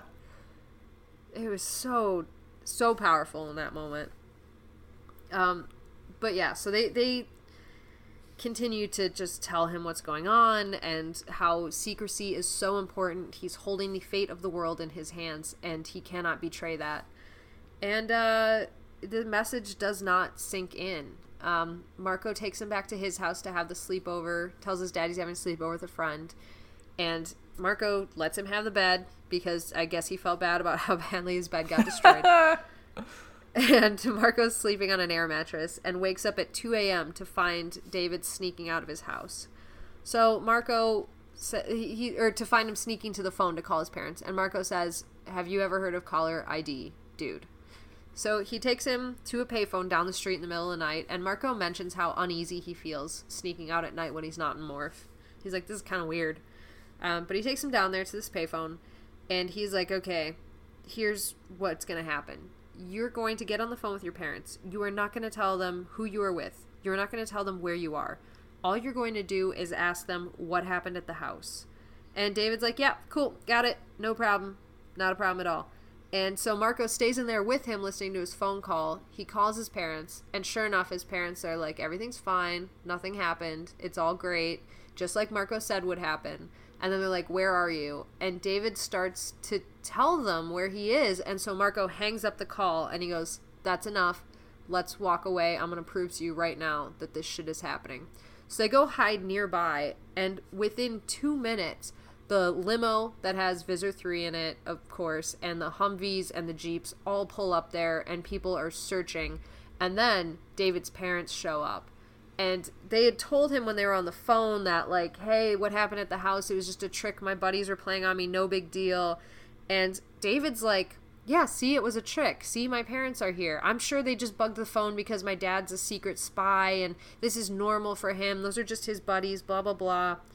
And marco's like just hold on keep watching. And so david's dad starts to approach them and david's like okay okay this is fine. And then david's dad says Visser 3 is going to kill us if we don't find that kid. And that's like just breaks David. He just like slumps down because now it's real. Um, at this moment, they're like, okay, have we seen enough? Can we get out of here? And Jake comes trotting by as a rhino, just like as a distraction. And Marco picks up David's dad and slams him against a wall to knock him out. And they leave. Wee! Yeah, super fun. Cut to, I guess the next day, and uh, Cassie is dragging out a giant box with a Merlin and a golden eagle with a divider between them, not together. that would be bad. I was like, I hope you're not releasing um, these guys together in the same area. yeah, I know, right? Ugh. Ugh. And well, anyways, we'll get there. but they're carrying the boxes out into the woods, and Tobias is super pissed about it. He's like, You are not releasing that bird in my territory. and Cassie's like, She's like, literally, he's gonna. We only had him for a few days. He's gonna fly home. We just can't get there because the road's washed out. And Tobias just goes on this rant about how much he hates these eagles. He's like, they take out other birds, which is bullshit. I've seen them take out rabbits. I've seen them take out deer. I've seen them take out all sorts of shit and they're like, "All right, David, let's get your let's get you morph capable, and then get your first mer- morph, who is the Merlin." And David goes, "No, I think I want the eagle." And Jake's like, ah, "Are you are you sure? Like, it's really better to have the Merlin. Like, we run into a lot of issues with Rachel's morph because of how big it is." And David's like, "I want the eagle." And Jake's like, dude, come on, rethink it. And then that's when David goes into his little speech about how Jake doesn't tell the others what to morph and he doesn't want to be pushed around and they've taken everything away from him. He's lost his family, he's lost his identity. He just wants to have some strength and some teeth and to feel like he can fight his way in or out of a situation now that he's got, had everything taken away from him. And uh that kind of convinces the animorphs. Like Rachel even says like, "Oh, you're going to fit right in." And Marco's like, "I kind of liked this speech, but I still hate this guy." And everybody else is like kind of like enamored with this little speech that he gave. Meanwhile, I'm just like, why don't you just take both of them? Yeah, for real. No Because kidding. you got the evasive one and you've got the beefy one. Like. Mm-hmm.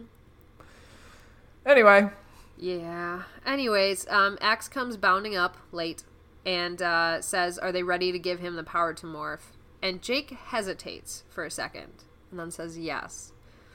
That hesitation, though. That hesitation, though. yep. So, um, Rachel has a fanny pack, which really stuck out to me. And uh, through the morph cube that was in the fanny pack to Ax, who fumbles it, but then catches it very deftly with the flat of his tail blade. I loved that. I- I, love that. I don't know why. stupid- Why that interaction? his stupid arms though like he can't but then his fucking tail it's just it's just a testament to how awesome the andalite tail is i think Yeah, yeah. And it truly is awesome. And I did love that little interaction. As useless as it was, I did love it. Ah, man. So, um, they give David the power to morph, and then he acquires the eagle, and everybody congratulates him and shakes his hand.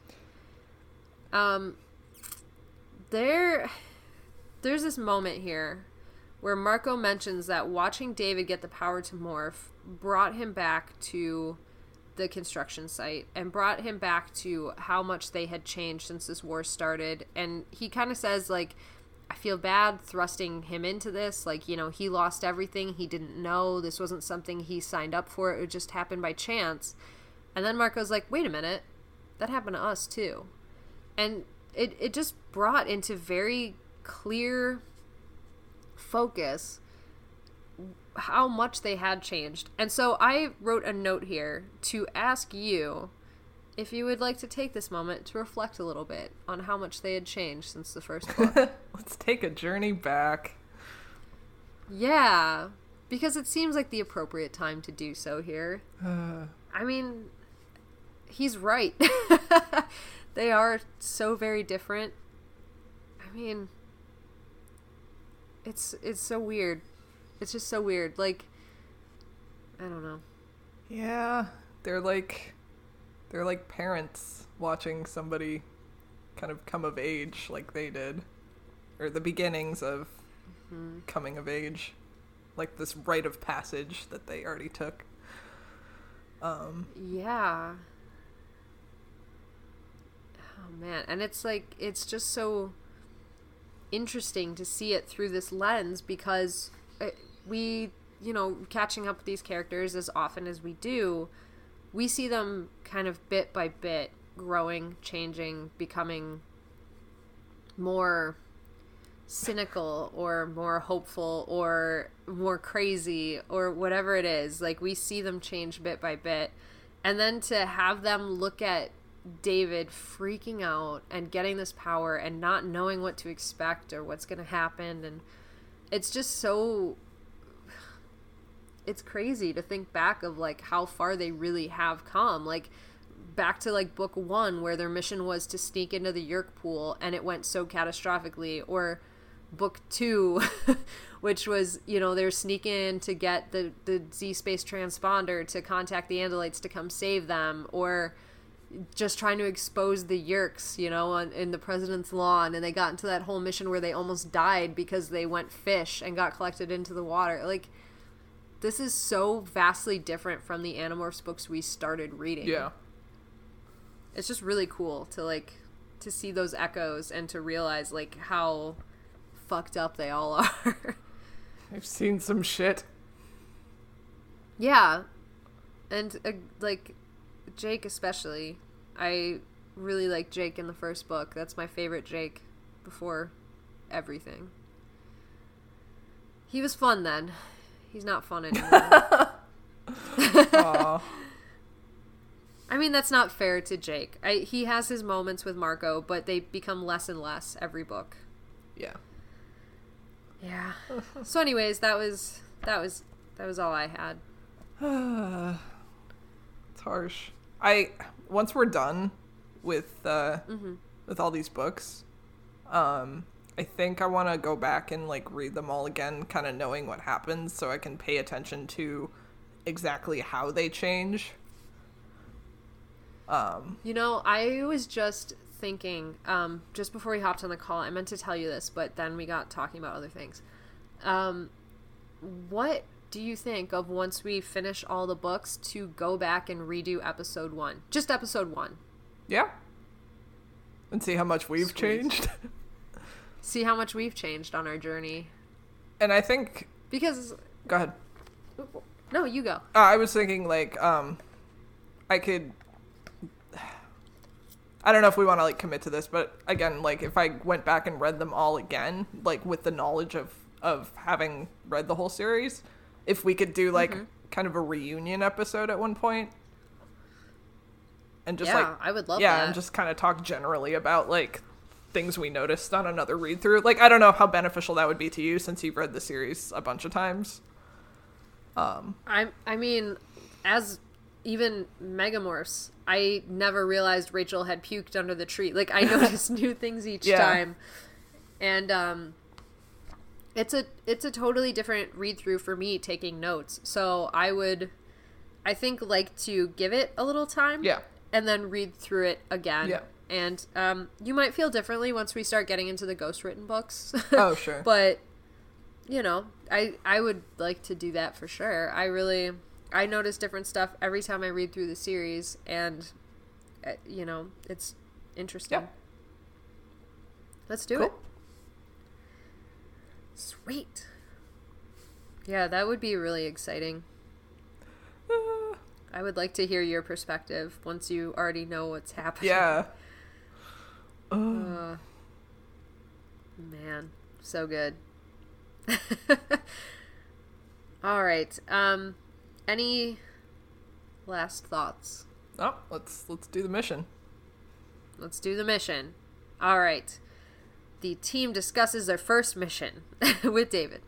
Um, they're trying to figure out who's infested, how they're going to stop it, that sort of thing. They start talking about security, um, how each different national president, prime minister, what have you, is going to have their own team of security guards that are specially trained. So, like, you know, Russian teams, blah, blah, blah. Um, David keeps chiming in he's not really gotten the ebb and flow of the Animorphs conversation yet. so he just kind of keeps like that's really what it is. Like the team knows each other and he just keeps like disrupting it just because he's not used to Yeah, it. So um, making unhelpful comments.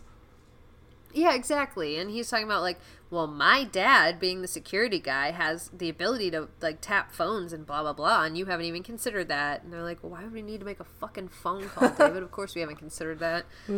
um, but yeah, so David's like he's interjecting throughout this whole thing. Um, and Marco's a little bit annoyed by it, but whatever. Uh, he makes some quip about how the Japanese president is going to have ninjas, and Marco's like, yeah, he's gonna have like you know, Jackie Chan himself, and then David's like, mm, well, he's Chinese, not Japanese. Like, Thanks, David. Well, actually. Well, actually, I mean, I know that's our premise to say, well, actually, but I'm not. I don't have a cat named Megadeth, so fuck off. It's like he's he's not wrong, but He's not wrong, but he just says it in the most I know. annoying way. Yeah, and I'm just like, oh, what have you guys done? Ugh, nothing good. um, yes. So, anyways, David chimes in with his bullshit, and then they take him through his first morph because they are going to scout it out in a surprise Animorphs move. They're gonna scout it out first. God, I love them. They're so predictable. This is my favorite Um, Cassie moment in the book yeah. Oh my God, so badass because I can picture it so. because I can picture you doing So, it. oh, for sure, in a heartbeat. I I know the exact like, I like. Okay, so this for me, I'll just read it and then I can. I'll digress. But um, so David's going through his first morph, which is to Golden Eagle for this scouting mission, and it's going fine. Like a little creepy, obviously. He's a little, you know, unsure about stuff. And then Cassie warns him, like, hey, the instincts are about to, you know, bubble up, be ready. And he snaps his attention onto Tobias and he takes off, leaps after Tobias. And Cassie was ready for him. So she just snags him midair and completely, like, gets him wrapped up and under control. it's amazing. Calmly, like, eh, fuck you. Yeah, I it's one of those things that like it like I just reacted so viscerally to it because I could feel that like look for it, look for it, grab the feet, control the bird. Like I knew every movement. Like it's just inherent and I'm like, yeah, girl, get it. Like I just got really excited for Cassie because those midair grabs are just like they're so cool. They're so cool to do. And it doesn't matter how many times you've done it, when you do it, especially with a big bird, you're like, yeah, I'm pretty fucking cool. like every time. It doesn't matter how many times. It's very cool. So anyways, yeah. That was my favorite Cassie moment in the book for sure. I really liked her in this moment. I I wonder how David felt though. Probably a little emasculated because he's a dick. Yep. So, um, anyways, they are they do ask him like, "Are you ready to go flying?" Once he gets the morph under control, and David's like, "Yeah, I guess." And they're like, "It's cool, it's cool. Let us go, bird. We'll all go together." Cut to them flying, and David is screaming about how great it is, and he keeps interrupting Marco because it like this is again writing I adore every mission when Marco gets quiet and we're in his perspective, we get the full A B C D point rundown of what he's thinking, what it's going to be. And David is literally interrupting his thoughts in the most annoying way. And it's excellent. Yeah. It is just excellent writing. I love it so much. Um, and Marco does, he keeps reminding himself, like, don't get annoyed. Flying is great. This is his first time. And then Marco even gets a little bit emotional about watching him flying for the first time. And he compares it to, like, when you get sworn in for citizenship. Like, how before you were from this foreign place in this different thing, and then you say the words, you, like, swear your loyalty, and you're an American. And he says you're American, just as much American as anyone else. Which is maybe not true. but. Uh, I shouldn't say that. Definitely cutting that out. like for sure. Ugh. But yeah. Anyways, he he's like, you know, comparing it to citizenship, blah blah, blah first time. Uh, but the spell is broken quite quickly because David very soon yells, I'm doing it, and goes into this midair dive after a crow that wasn't paying attention and just murders it midair and then lets it go tumbling to the ground. And, And- fuck you. Exactly. Exactly. And in this moment, fuck you. And then, like, they're like, um, what did you just do? And he's like, oh, I lost control of the morph. I'm so sorry. No.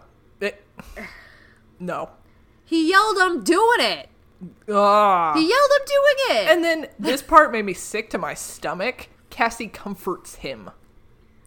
oh my god, me too. I felt greasy in my stomach. Like, I was so disgusted by I it. uh, Oh my god, I hated it so I much. I wish she hadn't like. The, I here no. Here's the thing. Here's I love K.A. Applegate, but here is the the thing I would have made as a writer. That for me would have been the point where Cassie goes, "Oh shit, maybe we fucked up," and then Cassie mm-hmm. starts to doubt him. Because like like like nowhere in the point in these books have the animorphs really lost control of a morph after they had morphed it and gotten the initial rush of emotion. Like like you don't just lose control mid morph like you, once once the instincts kick in and you get that initial rush like you're good like so far we've experienced that and that's been pretty mm-hmm. solid for all characters like yeah, absolutely. like and th- when you lean into the morph like that's a choice you make kind of like maybe Right. Oh, yeah. like maybe the closest person is rachel but she always is like okay i'm i'm having a bad time i'm gonna lean into the morph and just like let the grizzly bear take over but like you don't fucking like if everything's fine and you don't need to do that you don't do that So I think I Yep. would have written that at this point Cassie starts to realize that maybe he's a bad guy. Anyway, that's just just my opinion. Can I sow some seeds of doubt Yes. for you? And this is mostly because it's trying to remember as well that it's a trilogy that we're reading right Uh-huh. now. So, like, as we know, Kay Applegate likes to kind of trick us at first and then reveal at the end. And normally it's just done in the single book format, but we do have three. Not guaranteeing you anything. I'm just saying it's something to keep in mind while reading. But um, very soon after this, Cassie kind of does something that is very in character for her, I think, but Marco has never seen it before. And I wonder if she does start to doubt him here, but because we're in Marco's perspective, he's going, she's the tree hugging lunatic that trusts every yeerk that walks through the front door. She's comforting him right now that's all we get in the scene. And it could be that Cassie still believes it because we don't ever visit Cassie's perspective in these three books because we have Marco this one, then it's Jake next, and then it's Yeah. Rachel. So we don't get Cassie's first hand in these books. It would be very interesting to see what she was thinking. And I wonder, just personally, if she already has a very clear. Because she's better at reading emotions than anyone else. And she's better at I feel knowing like she's got a handle. Yeah, and it. she's better at knowing the morphs. Yeah, absolutely. She knows, and and like that might, you know, she might be like, well, I'm better at handling it, but yeah, it's it would be really interesting to see what she was thinking in this moment. Yeah, so so are you, are you saying that you think that maybe she did go, "Oh shit, he's a murderer," but pretended to comfort him? I think she's legitimately comforting him, trying to see the best in people, Right. But that in the back of her Uh-huh. mind, she might be going, "This doesn't feel Okay. right." I like that.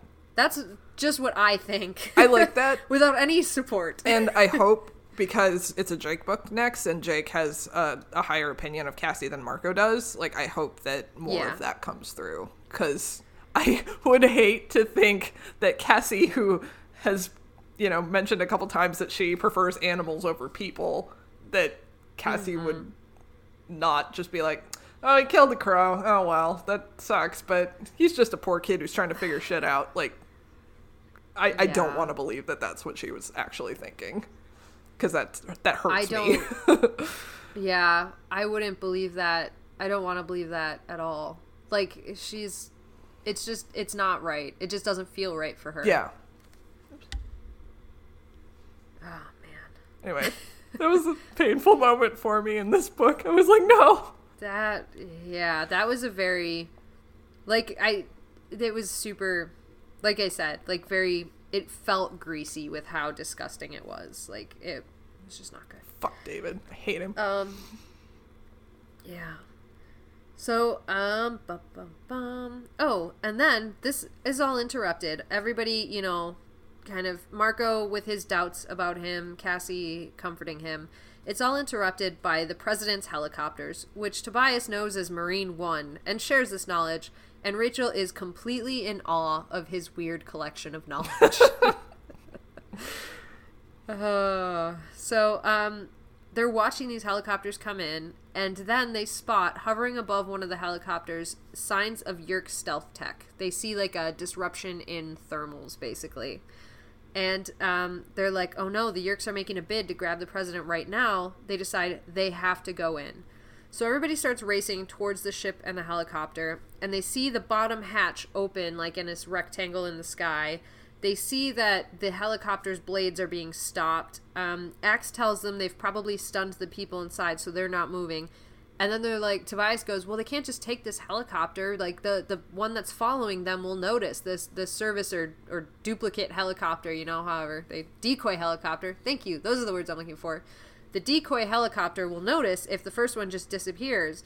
And then, as he says that, a hologram appears in place, and they suck up that helicopter into the ship. Whee! Um, whee! Everybody's racing towards it to get in. Jake, David, Cassie, and Ax all get in. Marco just scrapes by, like basically about to get crushed. He was pretty pleased that he made it in, and then he was like, "Oh, why am I pleased about this? This is terrible." yeah. Um, so Rachel and Tobias are left outside. Poor Rachel. There's poor Rachel. She's so pissed about She keeps miss- missing out on missions, I feel like. She does. Like anytime they're like, I don't know if Rampage would help in this situation, they're like, she got stuck. Yeah, she's unconscious. She's unconscious. And then Marco carries her out. Well, she's like, hey, let me at him. Poor Rachel. Uh, yeah, I feel really bad for her in this scenario. But hey, she gets to like hang out with Tobias outside. Bird so- date. Yeah, bird date, impromptu bird date. so, anyways, um, they're all stuck under this helicopter, which is kind of in this little impression in the ground. So they're pretty well hidden right now. They all start to demorph, and they're left with a bunch of really scared kids and a scared Andalite. And they're watching all these Hork-Bajir and stuff walk around this helicopter. Like they can see all their feet through a little gap between like the the helicopter and the floor. And they're like, "All right, we we need a distraction." And there's this very interesting moment where Jake says to Ax, "Go create a distraction. We need to morph and get out of here." And Ax Marco says something like, you know, Ax must have resented him in that moment because he's like, "Hey, go get yourselves killed so we can get out here." And like what Ax must have thought, but Ax being Elfangor's brother is a fantastic warrior that should tell you everything you need to know and he just said, "Okay, I think that sounds like a good idea." And goes. Like that's incredible. Especially coming from Marco. That's an incredible Yeah. moment. Like ugh, I love it. I love it so much. Um, so Ax goes, and there's no room for battle morphs under here, so they decide to go roach and sneak. And Marco repeatedly tells David, "Close your eyes. Close your eyes when you morph. Close them." And he doesn't listen. And as they shrink, he's okay. As they start to get wings, he's okay. And then the legs start popping out of their chests, and he starts screaming and there's Hork-Bajir everywhere, and one of them says, "Be quiet," and they all freeze and get quiet. And if he had stopped screaming now, it would have been okay. But David kept screaming. God. I hate him. I hate Like- him. Part of me is like, okay, well, you know, he's not used to this and he's new, but uh, the other part of me is like, no. He's he's a very bad choice for this. I hate He's the worst. in this moment especially. Like and it's one thing where like scream and then realize where you are. yeah. Like Read the room, David. down. Yeah. And this is where Cassie steps in, and Marco is shocked by this. But Cassie plays David off against Marco, and he says, David, get a hold of yourself. Marco, when he first did this, he didn't scream for this long. What are you doing? Marco is scared, sure, but then he got it together. You need to get it together. And was like, it works. I was like, what? Yeah. Yeah. And Marco goes, I've never seen this manipulative side of her before. And I, so like I almost felt like there wasn't enough lead up for me to buy this necessarily because like I I never I didn't think of um David and Marco as kind of competing with each other until this point. Yeah. But you know, that aside, I was like, "Whoa." Damn. Yeah. And I don't know if it was like meant to shock us with how abrupt it was because every time I read this, it shocks Yeah. me. I'm always like, that's the moment. Like, whoa. yeah. It was. It was shocking. yeah. Oh my god. Um yeah, and Marco's like horrified too. He's like not only has she done this thing I didn't expect, now he's also cemented in his head he's going to hate me forever. So Yeah. that's not great team building there, Cassie. Uh, yeah, that's a. Yeah. I don't know how to feel about that. I don't know either. Um yeah. It's not good. It's just not good. Uh, but yeah, they start motoring out from under the helicopter, and there are Hork-Bajir everywhere, and they're trying to step on them, and they're getting near misses left and right. Marco gets a leg ripped off. They do finally make it under the bulkhead, and then somebody busts out a can of Raid. Wee. which That's a very convenient thing to Um, have on a spaceship. I again that personal Hork-Bajir with all the medicines and stuff. He's like, here's my bag of tricks. That's my favorite Hork-Bajir that we've made up. Me too. I really like him. I like. To, I'd like to hear more about him. uh. Anyways, they um they managed to like crawl run up the bulkhead away from the raid. They kind of like jump up above it, and the Ax goes go towards the light, which sends Marco into this whole like we're going towards the light and we're gonna meet Saint Peter up there and all our family members and have to explain all our discretions. And Ax goes, What? And Marco's like, Never mind. I loved that interaction so much. Oh, so good. yeah. But um, they do go to the brightly lit room, which is where the light was coming from. And they find who they believe the president uh, is laying there. He's the guy with the weird cut in his shoe. They see the shoe with the cut, they see him laying there, and they do the only sensible thing. They decide to hide in his pants. oh no. it's like okay. That's what they did. I'm upset by this. Yeah.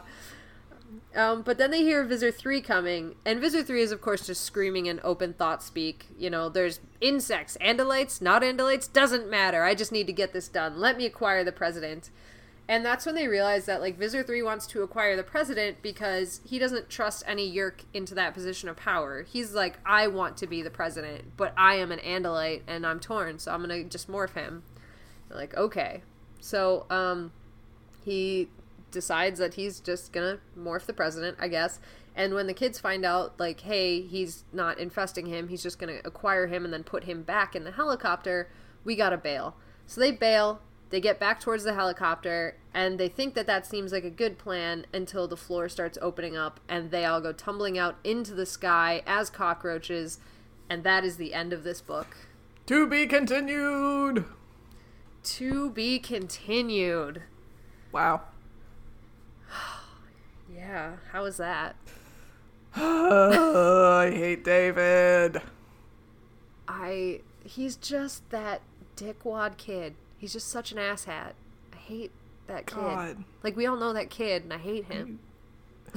I I had misgivings about him from the beginning and and Mm-hmm. I don't know if that was just Marco's perspective, but hell.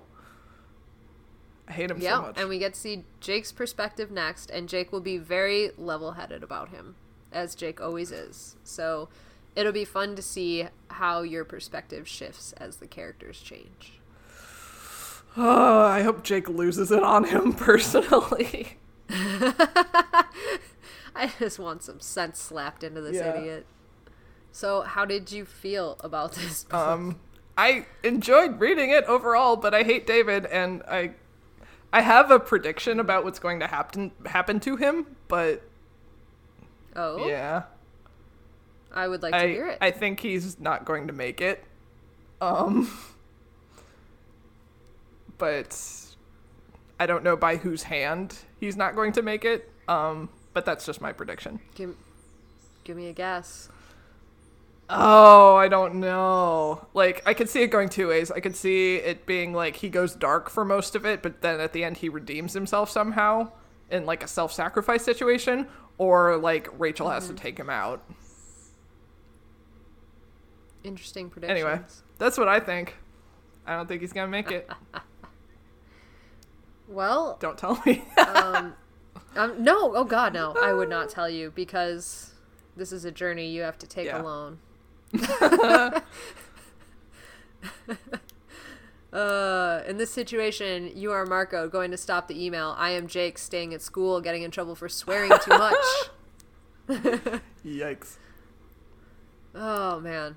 Yeah, um I mean obviously I'm not going to say much, but I will say that uh, reading this book, this was the first one that I truly forgot myself in the chapters and like cuz I I read a chapter, stop take notes, read a chapter, stop take notes, and this was the first one that I truly read halfway through the next chapter before going, "Oh fuck, I have to back up and take Oh, wow. notes." And I just forgot myself reading this one. I was drawn in.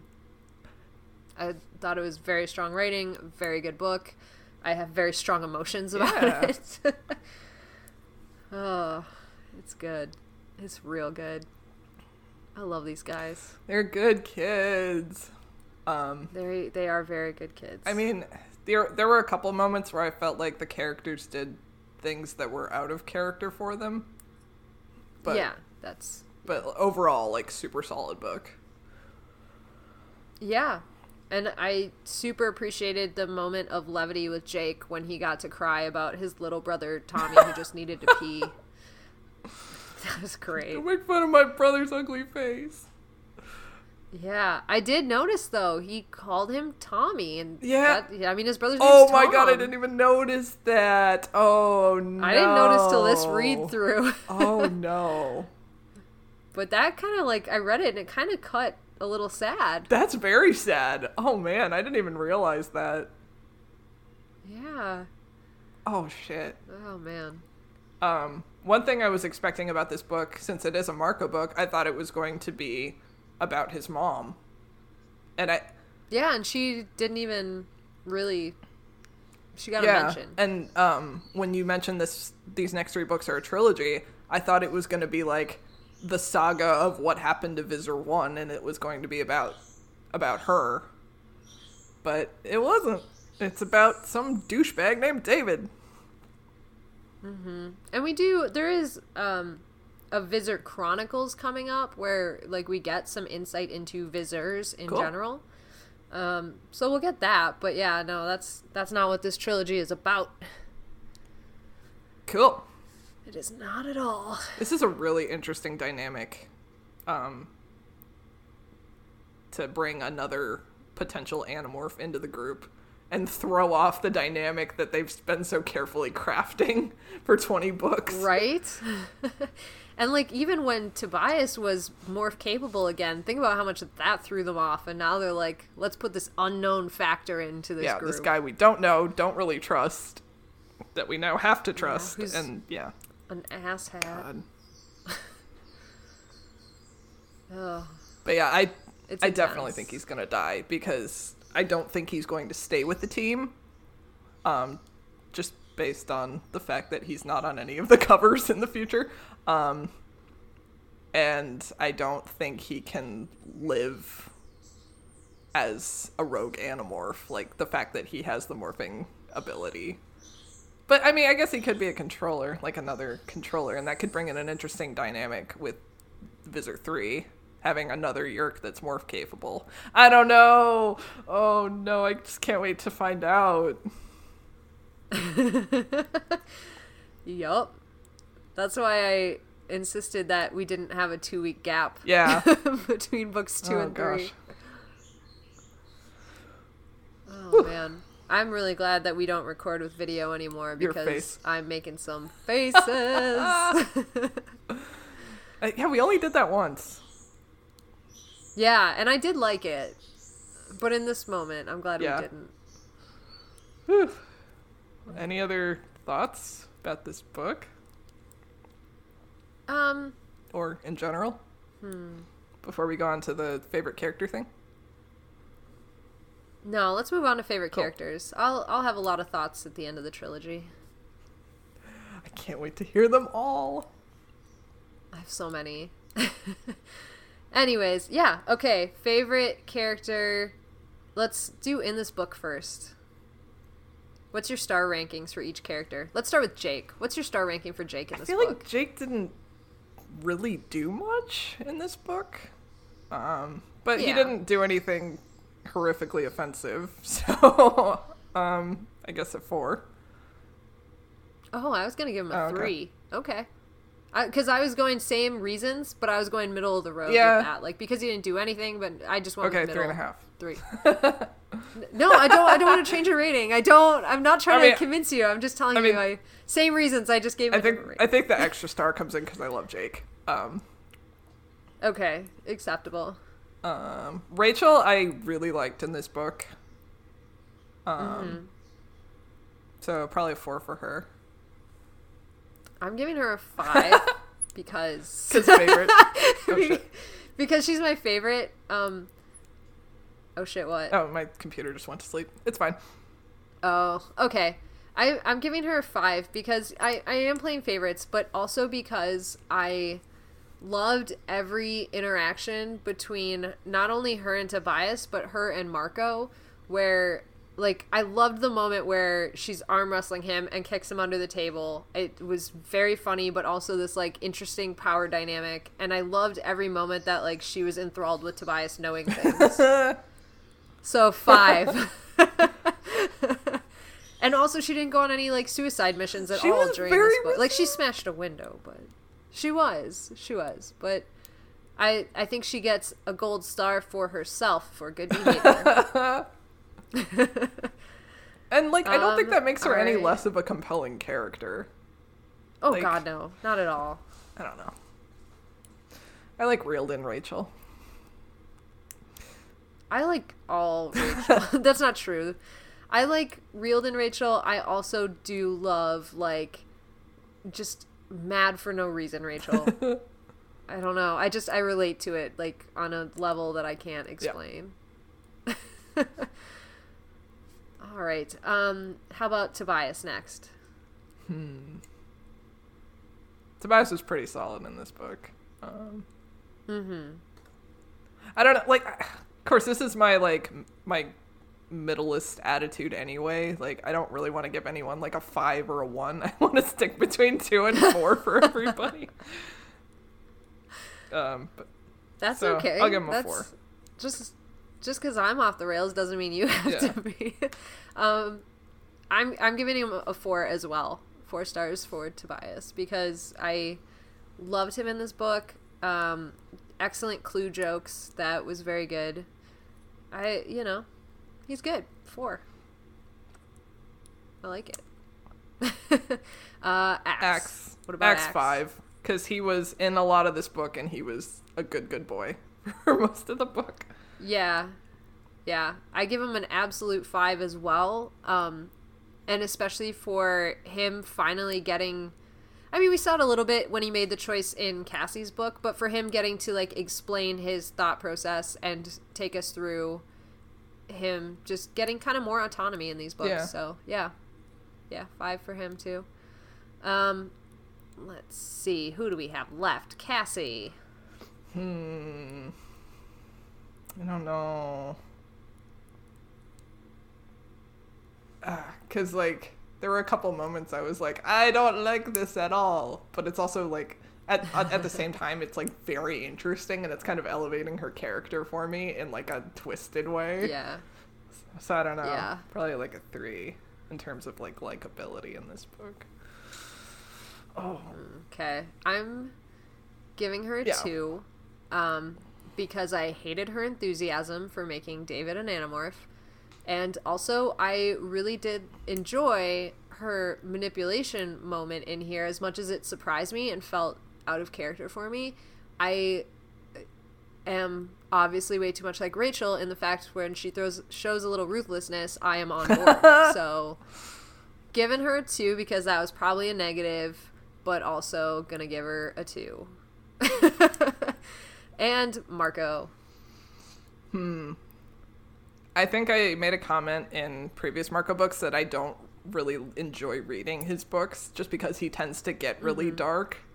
Um, but I liked him a lot in this book. This is probably one of my favorite Marco books so far. Um, so he gets a four from me. All right, I was gonna do the same. Four, four for him. Yeah, so we're agreed on a on a good amount. We were uh, pretty close. We didn't have vastly different opinions. David gets a negative 420. David gets black demerits.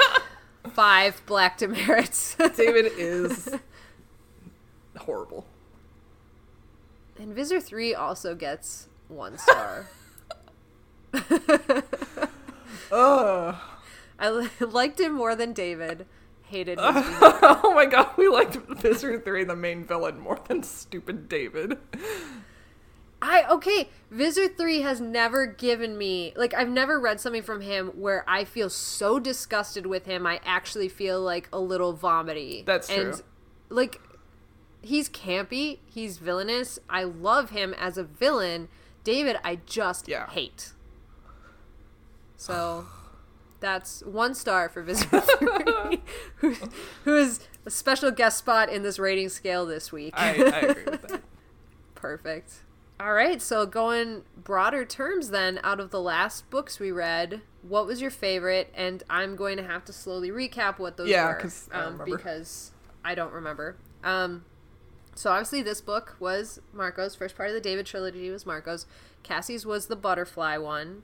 Ax's, we had Ax instead of Tobias Mm-hmm. this round, and he had the traveling to the um, alien planet one to the homeworld. Rachel's was this, these are the two I don't remember. I think Jake's was the break in at the mansion. Yeah. And The. Rachel's Rachel? was oh Rachel's was the cave, wasn't it? The bat cave. No. Oh, the mole. The mole. Yeah, the moles. Sorry, I was I was going further in the book. Yeah, the mole book. Hmm. This is an interesting batch of books. I don't have Yeah. like a clear favorite for this batch. Um, probably this one though. That's uh, this one is my favorite of this batch. Very close second would be Jake's book. Yeah, that was pretty good. Like, as much as I love Ax, I didn't super love his book. Yeah, he carried his book, Yeah. but yeah. It was, I think it was just a little too like alien heavy for me. So there was that like basic relatability that wasn't there. And then Cassie's last book was just like emotionally harsh for me. It's like there's so much going it's- on. This is a really interesting batch of books because Jake's book is kind of such an an aggressive kind of Yeah. book, and then Ax's was like fluff Yeah. Like it was interesting. It was a side story. nothing. It was a side story, and then you know Rachel's was just like enraging in how in the decisions that she made. Cassie's was enraging in the decisions that she made, but in a different way. And then this book is like, it's yeah, it's all over the place. It's hard to compare them, but I did, and I have a scale. so yeah, it would be Marco's my favorite, Jake's second favorite, and then I'd say Cassie's, Rachel's, and then Ax's. Yeah, I I think I would switch uh, Cassie's and Rachel's. Although I got really mad at Rachel in that book. Oh, yeah, I'm really surprised by that because you were really But, mad at Rachel. I don't know. I don't know. And I got really mad at Cassie. Why am I making it third? I switch it too. I switch it. Now it's. I, I agree. Oh, See, I, that's the thing. I love the questions asked in Cassie's book, and I love the implication, and that's why I put it in third above Rachel's. But I was so mad during that book as So well. here's here's my thing that I just realized. I enjoyed the events of Rachel's book more. Even though I got mad at her, I enjoyed mm-hmm. reading and following the story more. In Cassie's book, it was just like Okay. I am walking through the woods with this child Yeerk, and we're talking about morals and ethics and existence. And it was just a harder Yeah. read for me. Yeah, that's fair. Yay! All right, where can the humans find us? You can find us on the internet at our email, which is available at all times, not just when our computers are plugged in. and if you wanted to send an email there, you could send it to anonymousanimorphs at gmail.com. Fun You side story. Fun Um, side story. Fun side story. I tried to log into one of our accounts. I don't remember which one it was. And I kept typing Animorphsanonymous at gmail.com and it just kept failing. And I was like, why the fuck isn't this working? oh, yeah, our email is, is not that because someone already took it. Yeah, the Yeerks took it. So maybe So. David took it. Fucking A dick. Selling all this shit on eBay using our Yeah, account. Yeah, exactly. Trying to sell our IP. Anyways, um, right. So we have that email, which is backwards. Uh, everything else is animorphsanonymous.com is our website. You can find us on Facebook at Animorphs Anonymous, or if you want to join our super secret, super awesome group, it's Animorphs. Uh, sorry, it's facebook.com slash group slash Animorphs Anonymous, or you can search Andalite Bandalites. If you want to follow us on Instagram, it's at Animorphs Anonymous. On Twitter, at Animorphs Anon. And I think that's all of our social media. And for podcast services, we can be found wherever podcasts are available. Includes Google Play, iTunes, Pocket Cast, Stitcher, Podcast Republic, Podbean, etc. We're Googleable. Google us. We're Oh, yeah. super Googleable. And tell me about your book. Uh, I make a webcomic. It's called B-Side You. You can find that at bsideyoucomic.com. And it's about music and romance in the early 2000s. So you should check that out. And it's amazing. Thank you. All right. I guess we better get out of here before Visser 3 comes and knocks on our door, tries to get us to vote for someone. oh, yeah. All right. All right. See y'all next time. See you all on the flip side later. Bye bye.